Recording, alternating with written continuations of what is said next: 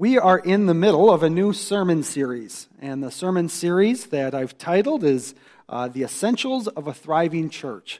Essentials of a Thriving Church. And we're working our way through thinking what's important uh, aspects to have in church life, and if I move to a different area, what should I look for in a church that's going to be helpful and guide me in the right way? Um, We've been asking this question, we've been answering it along the way. This is our third, uh, third sermon in this series. The first two, you can remember uh, some of the topics we've already discussed. Essentials of a thriving church. So, a thriving church, first of all, uncovers God's truth, and that is biblical exposition. It is using the Bible, it is knowing that the truth that we seek and that is, has to guide us comes from above. It does not come from man. And so we know that that only to be in God's Word. We are looking to draw out from the text that we study what, what is important to us, how we're supposed to live, what God has to teach us. That was number one essential. We uncover God's truth. A thriving church also, number two, what we talked about last time, cherishes God's good news cherishes God's good news. And that, again, is the gospel and conversion. His good news is his gospel message through Jesus Christ. A church that is thriving understands that message because they've studied his word and they get the message from his word. They don't impose worldly ideas or thoughts on what, who Jesus is or isn't, or how we get to heaven or how we don't. We go to God's word we understand the gospel, we come together around the gospel and conversion. That's number two, cherishes God's good news. Today, we look at number three. The thriving church intentionally commits to one another. Intentionally commits to one another. Well, what does that mean? It means that we understand we're a group that is here for a specific purpose. That purpose is to glorify God, to worship Him, to understand Him, and to, to recognize Him as our Savior. We come together as a group, as a, as a gathered church. Remember, our church, it, when we say church, it's not the church building, it's not the Sunday morning worship service, it's not, you know, the denomination that we're in.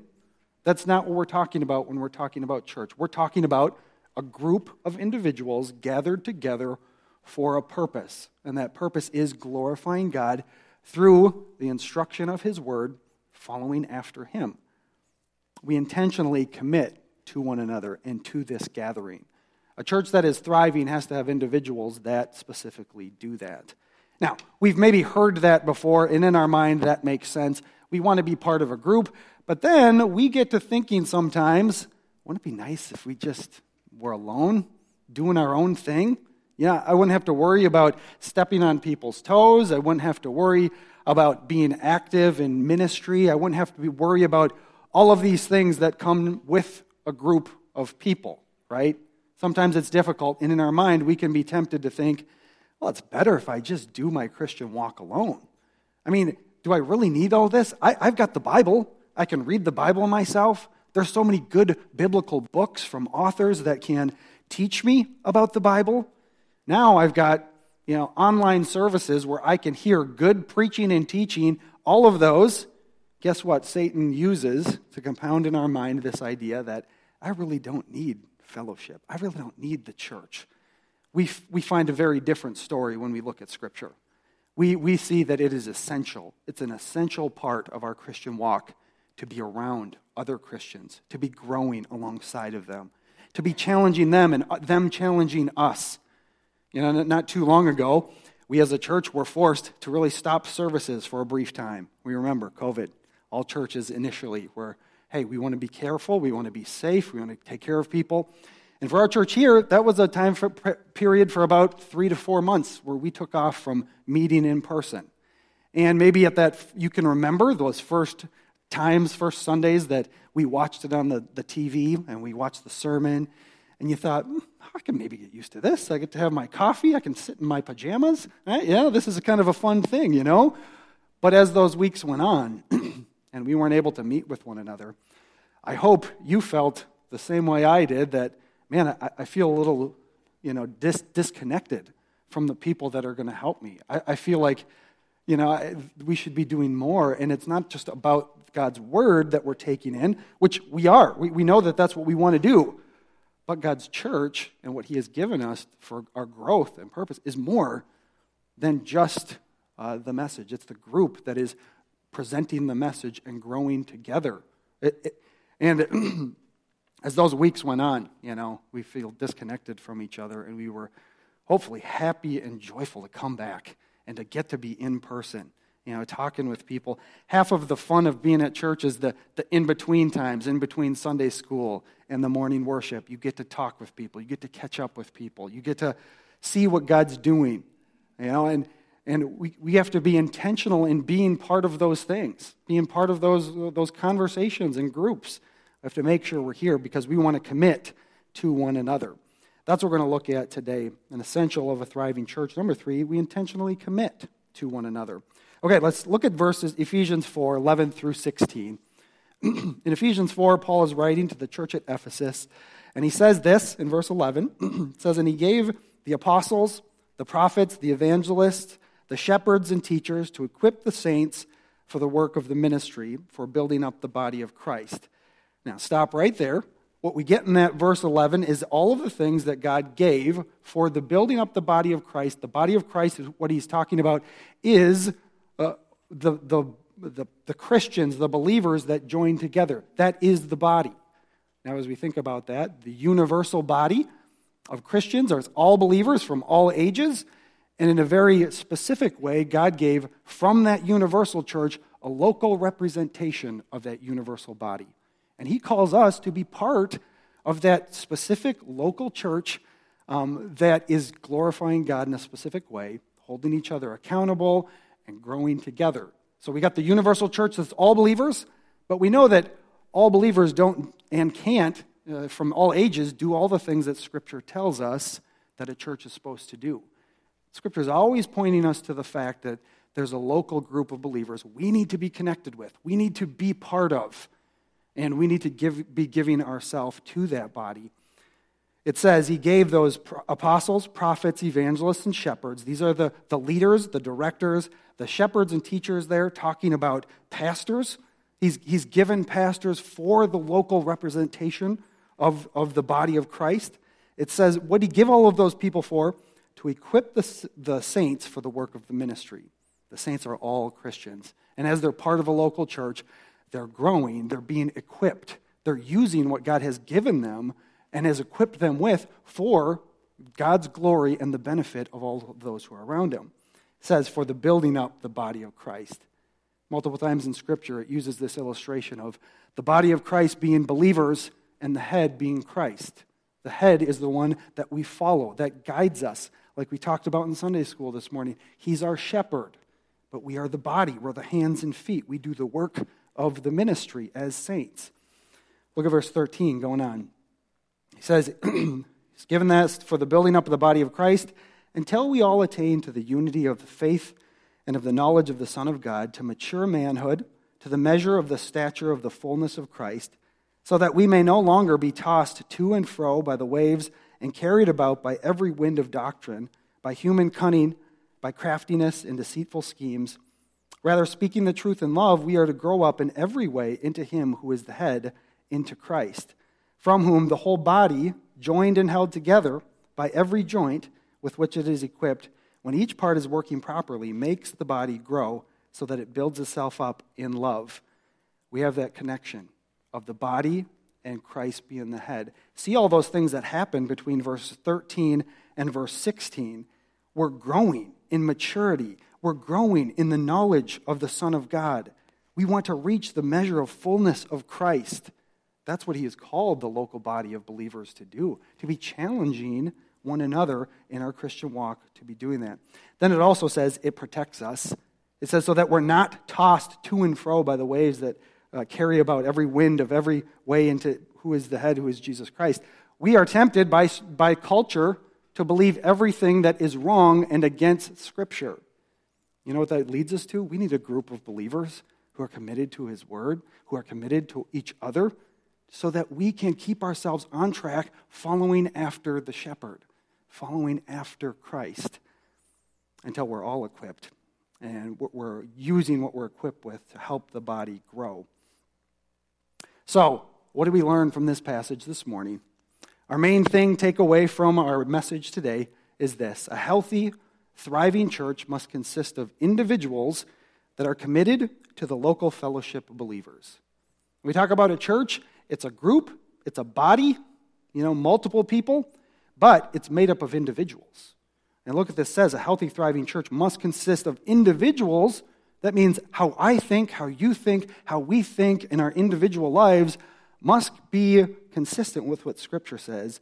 And that means that we have to be committed to that local body of believers, the church. As we individually think, we have to say, hey, the church is important. The group is important. What I'm doing here is important. So, what does that look like? That's the question we're going to answer today. What does it look like to be a committed um, individual in a church, in a church body? What does it look like? Number one, it looks like willingly and formally joining a fellowship of believers. Willingly and formally joining a fellowship of believers. That's saying I'm, I'm willing to be part of the group. You know, that, that takes you a step further than saying, hey, I'm going to be there for the Sunday morning service, because that's not a bad thing for you to get. You're going to get God's word.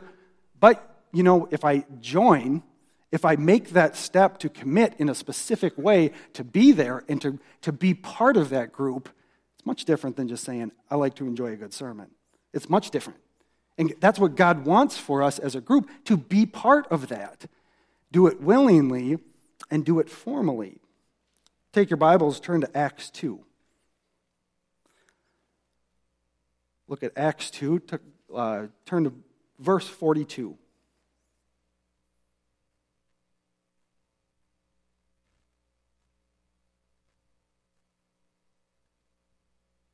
Acts 2 is the account uh, that Jesus leaves with us, the narrative account of what happened after Jesus was resurrected, went back into heaven, and as he left the apostles, the apostles were used to help start the church. What we find in Acts 2, verse 42, Peter himself has just got done preaching a message to the Jewish people. Many of the Jewish people who cried, Crucify him, about Jesus, they wanted nothing to do with Jesus. Peter gets up, he preaches a message, they're cut to the heart with what he said. They want to repent, and they ask, they ask Peter what to do. And he says, Repent, be baptized, and join the believers that are here. And this 42 says what happens next. It says, verse 42, and they devoted themselves to the apostles' teaching and the fellowship, to the breaking of bread and the prayers. And awe came upon every soul, and many wonders and signs were being done through the apostles.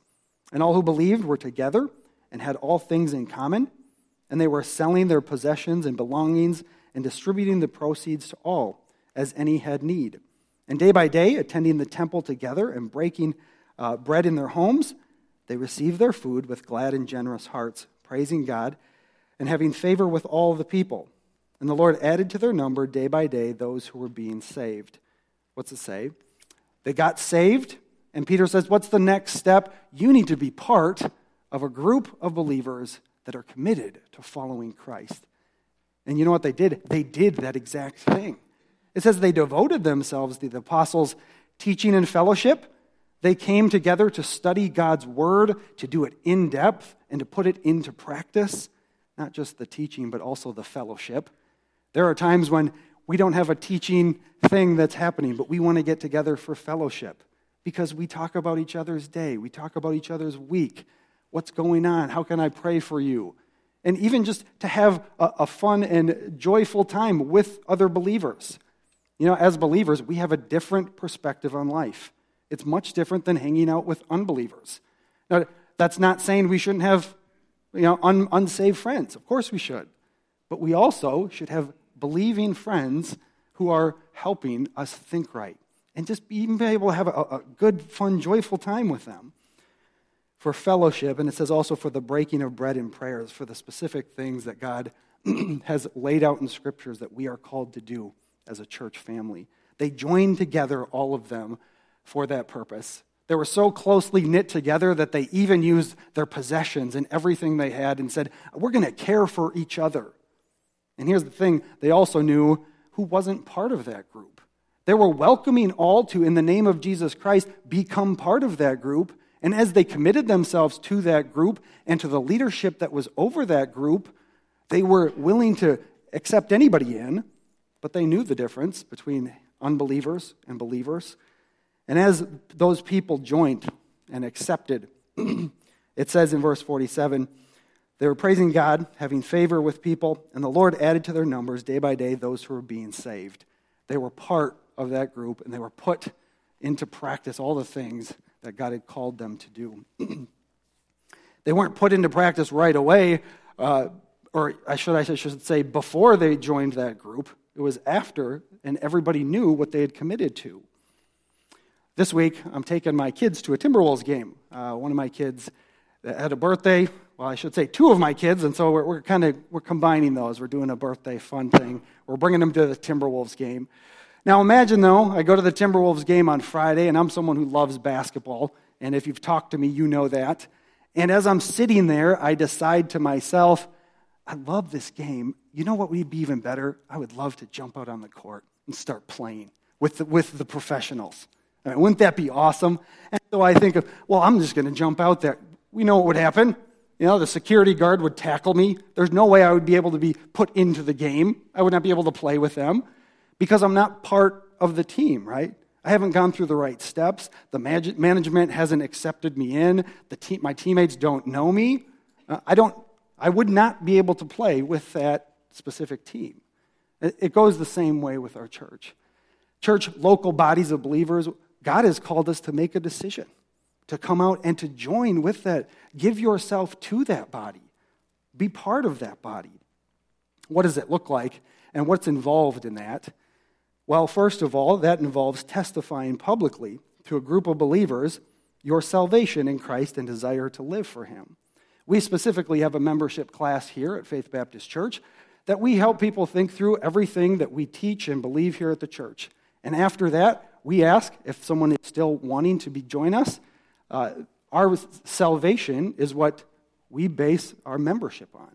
Those who accept Jesus Christ, know Jesus Christ, want to live for Jesus Christ, they're willing to stand up and say, I want to be part of this group because we're, they're following Jesus and I want to follow along with this group. We got to be willing to testify publicly to that group that, that we want to be followers of Christ. What else is involved? Well, it's asking the church for guidance, direction, and help for your Christian walk. As you join with a church, that's essentially what you're doing. You're saying, I want to be part of this group, and I, I want the church to help me in this endeavor of mine to live for Christ. You know, I am not a lone ranger that can do any my, my Christian walk by myself. We recognize God has not called us to do our Christian walk by ourselves. And as we join, formally, willingly, officially, we're saying, Church, can you help me in this? Can you be part of my Christian walk? And I want to be part of your Christian walk too. That's what God's called us to. It also involves committing to mutual edification of the body of believers and knowing I'm there for you, you're there for me. It also involves putting yourself under the authority of the church. God has given a structure in Scripture where the pastors and shepherds are the ones that are guiding and leading the church. Um, they are under shepherds. They're the ones that are looking to the great shepherd, the good shepherd. And as they're leading the church, they're trying to guide it and direct it in a way that is, is good for the church. And you, as those who join with, are giving suggestions and thoughts, but also willing to follow. I want to follow what, what the church has to uh, say is good for me. We willingly put ourselves under that authority. In short, what joining officially means is commitment. It's committing yourself to the body of believers. And God calls us to do that. That is good as we have a group that's together. We're committed to one another. what else does it look like to be committed to a fellowship of believers?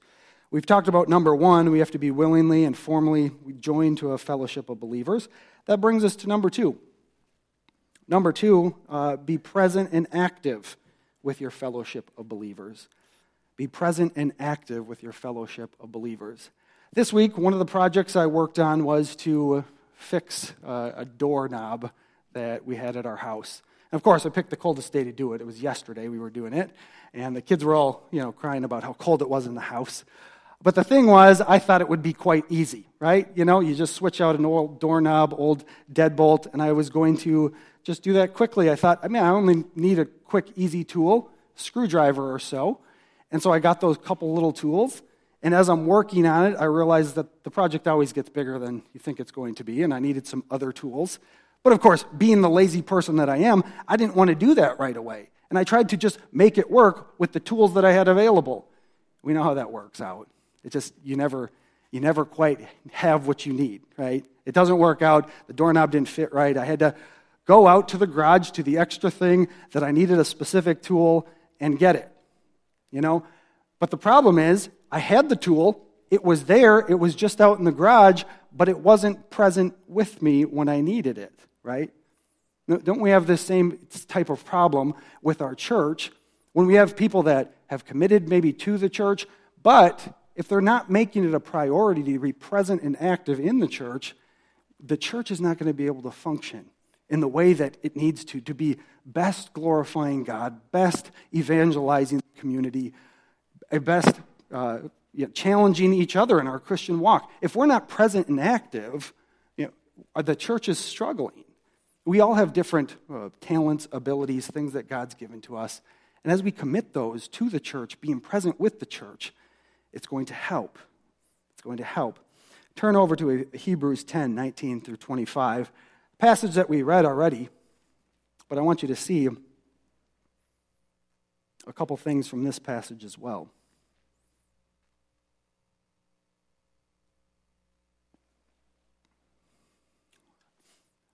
Hebrews 10:19 says, "Therefore, brothers, since we have confidence to enter the holy places by the blood of Jesus Christ, by the new and living way that he opened for us through the curtain, that is through his flesh, and since we have a great high priest over the house of God, so first he starts out with those first couple verses reminding us who we are in Jesus Christ. We're followers of him. We can come to him. He's leading us. And he's talking to a group of believers, a church, and then he goes on to verse 22 and he says, Let us draw near with a true heart in full assurance of faith, with our hearts sprinkled clean from an evil conscience and our bodies washed with pure water. Let us hold fast the confession of our hope without wavering, for he who promised is faithful. The thing we want to pull out as we keep going on here is all the times he says, Let us, let us, let us.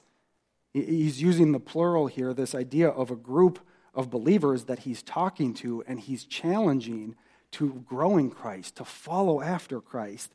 Let us hold fast the confession of our hope without wavering, for he who promised is faithful. Look at verse 24. And let us consider how to stir one another up to love and good works, not neglecting to meet together, as is the habit of some, but encouraging one another, and all the more as you see the day drawing near. Now, some pastors in the past have really just honed in on that one phrase beginning of verse 25 that says, not neglecting to meet together. And they say, meet. Anytime the doors are open, for sure, you've got to be there. And it's all about the presence that they're talking about. They, they want you to be present. Now, that's not a bad thing, and it's a good thing, but here we have to realize why he's talking about being present. Look at before that. It says, and let us, uh, verse 24, and let us consider how to stir one another up to love and good works how are you supposed to stir one another up to love and good works if we're not continually with one another? You know, even if we're only with each other a little bit, we know that relationships take a long time to develop, right? If I only see someone briefly before they leave the church on a Sunday morning, very tough for me to develop any type of a relationship to pray for them effectively, to care about what their situation is. It's very difficult. But it says that just like in Acts, they were continually together so that they, they knew everything about each other. And, and they made it a priority so that they could stir one another up to love and good works. What are those love and good works? Following after Christ. That's what, and then it goes to verse 25 not neglecting to meet together, as is the habit of some, but encouraging one another, and all the more as you see the day drawing by. How can we uh, encourage one another, stir one another up to good works if we're not continually together? That brings us back to what our, we, we find be present and active with your fellow uh, fellowship of believers. Be present and active is an essential. I want to break those apart and see them just individually for a second. Because sometimes we can see, well, if I'm just present, that's what I got to look for. Well, I would say it doesn't just include one thing that we're doing, not just being present. It doesn't mean just walking through the church doors that you're fulfilling being part of the church. Don't just be present. Because sometimes we come in and we can very easily be distracted. We can sit in the entryway and look on our phones. We can even sit in the pews here and be on our phones scrolling. We cannot do what we're called to do. And, and just because we walk through the doors, we think, well, I'm present. I'm present. That's all that really matters is that I'm here. That's not what church is all about. That's not what committing yourself to the body looks like. Don't just be present. Here's the other part of that don't just be active. Don't just be active. There's a lot of things in the church that needs people to be willing to step into ministries, step into doing all these different things that the church does, right? But we can also fall into the temptation that as long as I'm active, that means I'm, I'm doing what I'm supposed to be doing in the church. Now, here's a problem. If I say yes to every ministry opportunity and I don't ever find myself with the gathered body or with, an, with a, a time to fellowship with those who are around me, but only time that I come to church is if I have nursery duty or if I'm doing Sunday school or if I'm doing this thing. You know, and it's all about the activeness of it. Is it bad to be part of a ministry? No, it's not.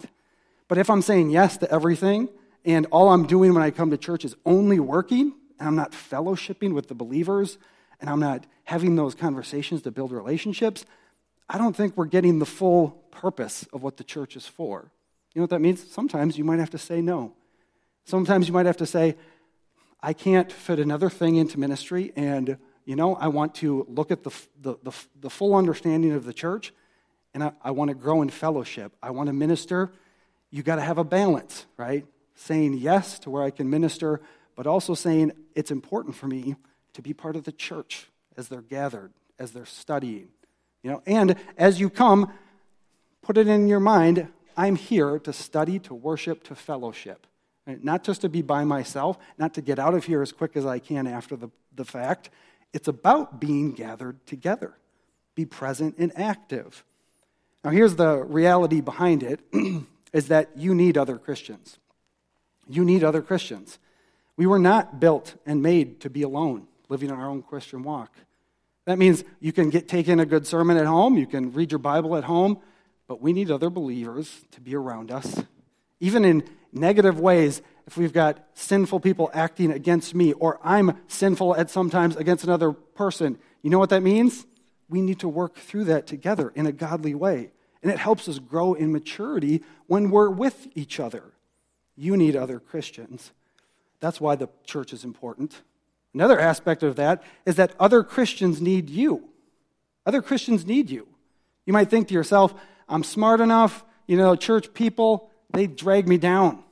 They make me feel bad sometimes, and I don't, I don't want to be around them. But have you ever thought that, you know, your maturity in Christ can help lift somebody else up. It's not all about you. The church isn't about you. It's about being a part of that gathering so that you together can grow to be more like Christ. It's always about looking towards Christ, growing in Christ as a body, as a fellowship of believers. A healthy, thriving church must consist of individuals that are committed to the local fellowship of believers. What does that look like? First of all, a willingness and formal, to formally join a fellowship of believers. Number two, to present, to be present and active with your fellowship of believers. That leads us to the third thing. Number three, support the work of God with your fellowship of believers. Support the work of God with your fellowship of believers. Turn with me to Romans 12, 3 through 8. Romans 12, 3 through 8. as you're turning there, a couple years ago, I took the kids out tubing, and it was when we first got probably our first boat. So it was, I don't know, five, seven years ago maybe. But I remember tubing with them, and the rope that came with the tube was a very skinny rope. I was like, ah, we'll see how this goes. And lo and behold, of course, that rope broke. And as I went to go buy a new rope, I made sure that it was going to have uh, the, the weight capacity that I needed. And as I ordered it and as I got it back to my house, you could see a much bigger difference, better difference in this new rope. And the difference was is that the new rope was a braided rope.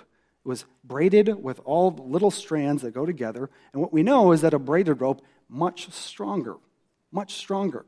And as we think about uh, our Christian church, as we look to support the church, the church is much stronger as we're bind, bound together in unity, in purpose, in glorifying God. When we're together as a group, we're stronger for Christ. Support the work of God with your fellowship of believers. Romans 12, look at verse 3. It says, For by the grace given to me, I say to everyone among you, not to think of himself more highly than he ought to think, but to think with sober judgment, each according to the measure of faith that God has assigned. For as in one body we have many members, and the many members do not all have the same function, so we, though many, are one body in Christ, and individually members of one another. Having gifts that differ according to the grace given to us, let us use them. If prophecy, in proportion of our faith, if service, in our servicing. The one who teaches, in his teaching. The one who exhorts, in his exhortation. The one who contributes, in generosity. The one who leads, with zeal. The one who does acts of mercy, with cheerfulness. What do we get in this passage is the illustration of a body. You know, a, body has many different parts, many different functioning parts.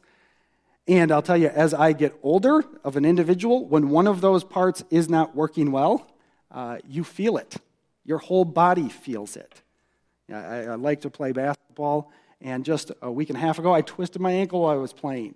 And you know what? It, it, it makes a difference on how you function the rest of the week because that one specific body part is not working.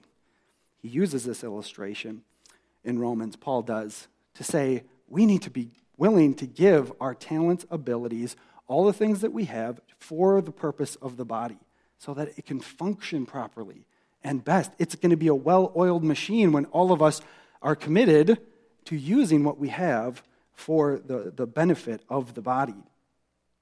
For as in one body we have many members, the members do not all have the same function, so we, though many, are one in body in Christ and individually members of one another.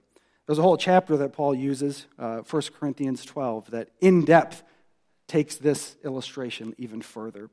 We're not going to take time to turn there, but what we're looking at is him challenging us to give ourselves back to the church.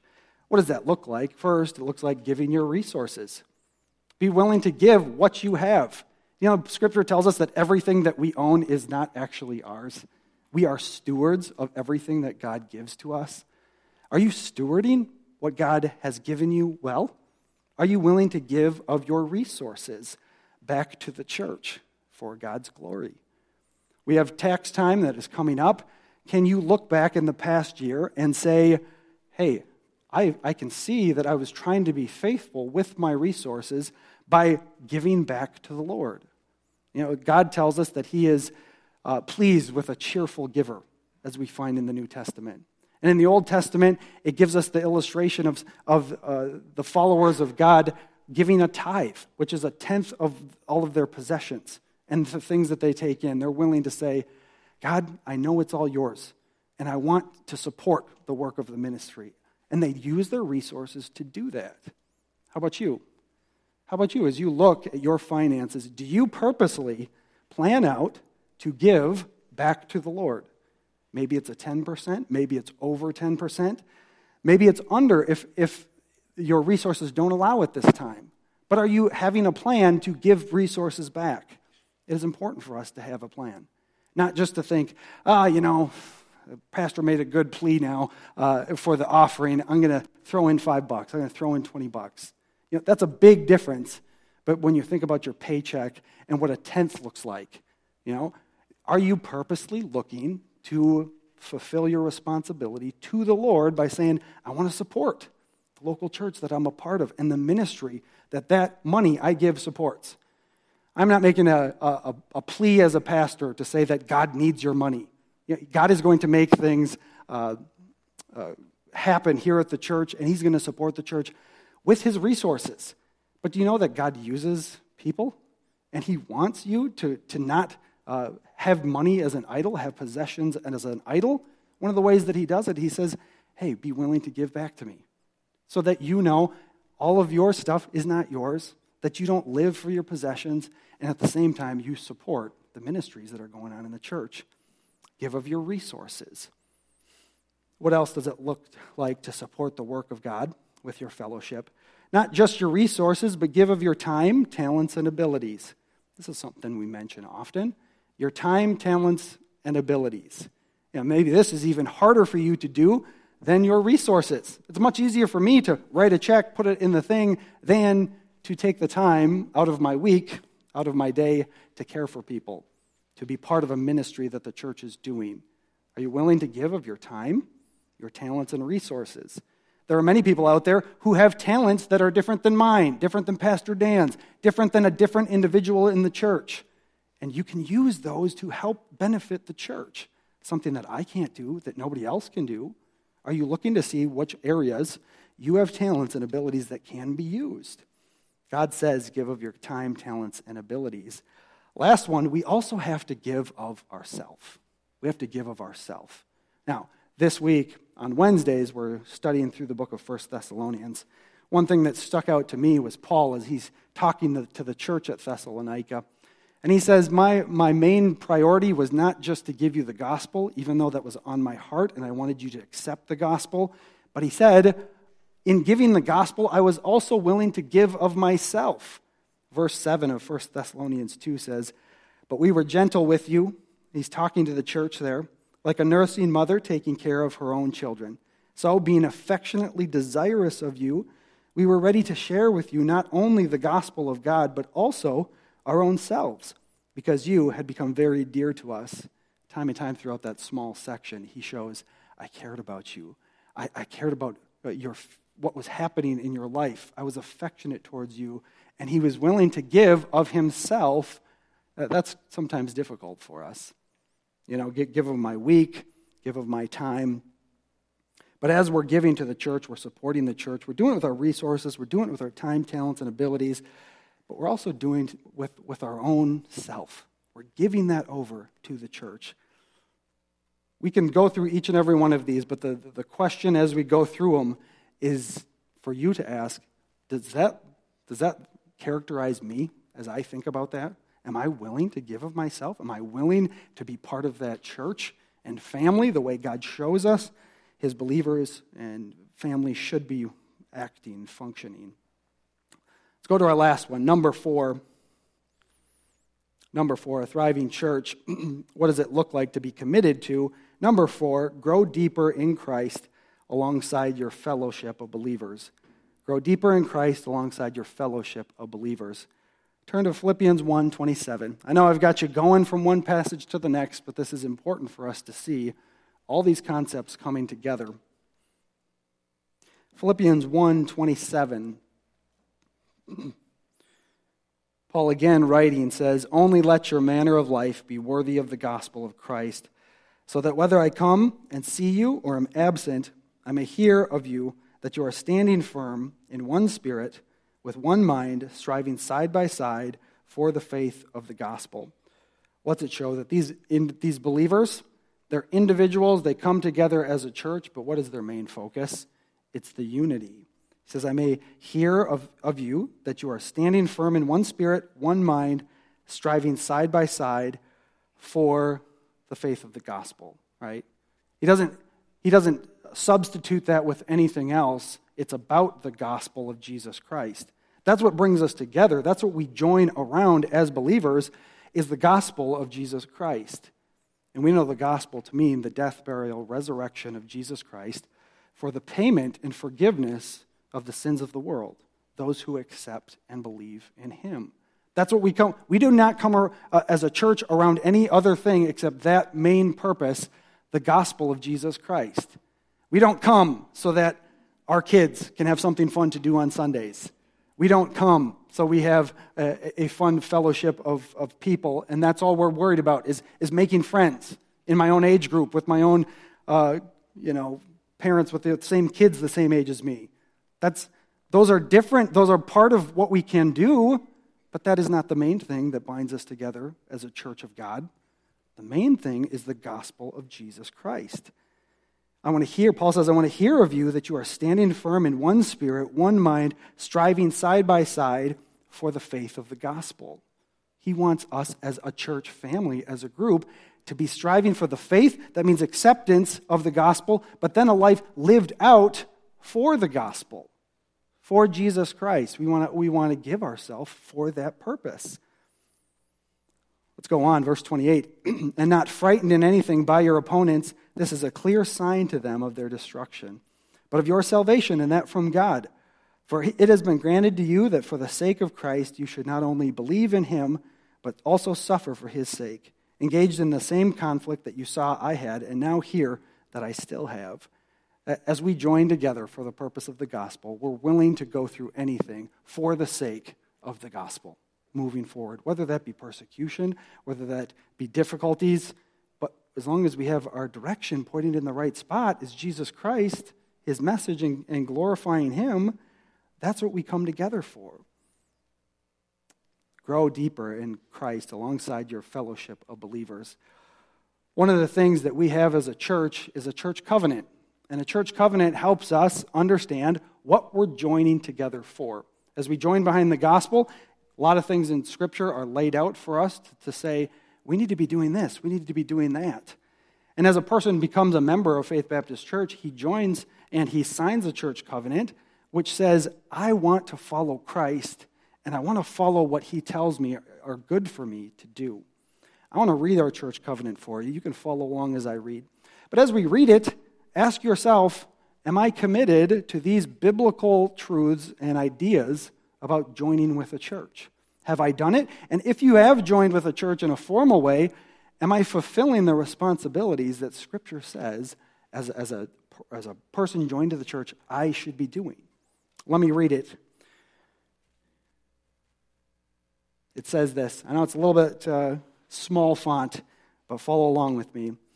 It says, having been led by the Spirit of God to repent and believe in the Lord Jesus Christ for our salvation, Having been immersed upon our profession of faith in the name of our Father, Son, and Holy Spirit, we do now, in the presence of God in this assembly, most solemnly and joyfully enter into covenant with one another, as one body in Christ. We will not forsake the assembling of ourselves together, nor neglect to pray for unity in the bond of Christ. If we move from this place, we will, as soon as possible, unite with some other church where we can carry out the spirit of this covenant and the principles of God's word. we will rejoice in one another's happiness and endeavor with tenderness and sympathy to bear one another's burdens and sorrows. We will endeavor to bring up those under our care in the nurture and admonition of the Lord, and by a pure and loving example to seek the salvation of our family and friends. We will walk together in brotherly love, exercise an affectionate care and watchfulness over one another and faithfully admonish and entreat one another as the occasion may, may require. We will seek, with the Holy Spirit's power, to live carefully in the world, putting to death our sinful flesh and striving to lead a new and holy life that will glorify our Savior. We will work together to continue a faithful evangelistic ministry in this church as we sustain its worship, ordinances, discipline, and doctrines. We will contribute faith cheerfully and regularly to the support of the ministry, the expenses of the church, the relief of the poor, and the spread of the gospel through all nations. We will seek the help of the Holy Spirit in fulfilling the task of this covenant so as to walk in unity with God and our fellow believers. Now, that's a lot for us to read, but it's important because it's, it's, it's what we join around.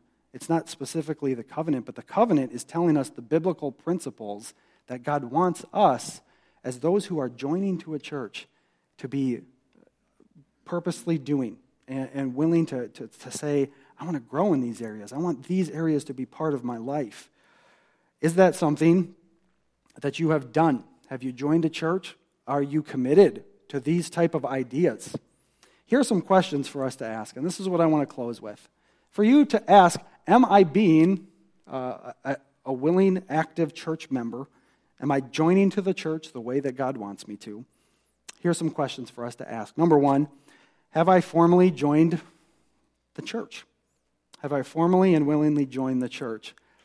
Number two, have I been fulfilling my God given responsibilities to the church? Three, do I pray for, think about, and have close relationships with others in the church? Number four, do I prioritize being active in church life? Do I prioritize being active in church life? Okay, I'm in the wrong spot. Here we are. Now you got me. Number five, am I participating in some form of ministry in the church? Am I participating in some form of ministry in the church? It's not just about sitting in the pews, but am I using what God's given? Number six, am I more annoyed with going to church than thankful for being part of a church? Now, think about that one for a minute. You know, we, we got to give our time and effort to get here, even when it's freezing cold out. Sometimes we can get annoyed with going to church. Am I more annoyed with going to church than being active and part of a, of a family that loves God and that I can grow with? Number seven, do my finances prove that I continually support God's church? Do my finances prove that I continually support God's church? And then number eight, do I truly submit to the biblical truth that active church life is essential for Christian growth? And, and I've worded that specifically because really that is submitting in mind, but also submitting in action to saying, I, I know that it's important for me to be part in an active way of church life, so I'm going to submit by prioritizing, thinking of my week, my month, and making it part of my life to be at church, to be with church, to be growing alongside of each other. You know, have you done that? Hopefully, this morning I've challenged you with this topic of church. We come together each and every week, but it's important for us to remember why. We come together to glorify God together. Are you joining with and submitting yourself to and committing to that church family? Let's bow in a word of prayer. Dear Heavenly Father, we thank you. We thank you for giving us the church body the local family, people who are growing, uh, who are more mature than me and who are less mature than me, that we get to help each other. We get to be here to, to, to love you and to, to work for you. God, we thank you for the local body. Help us as a body to continue in what you want us to do, to reach the lost, to challenge uh, Christians to continue to mature in salvation, to look for the coming of your Son, Jesus Christ. God, we thank you for Jesus, what he did for us in the past as he saved us. He went to the cross, he died for us, provided salvation. But God, help us to remember that's not the end. He's coming.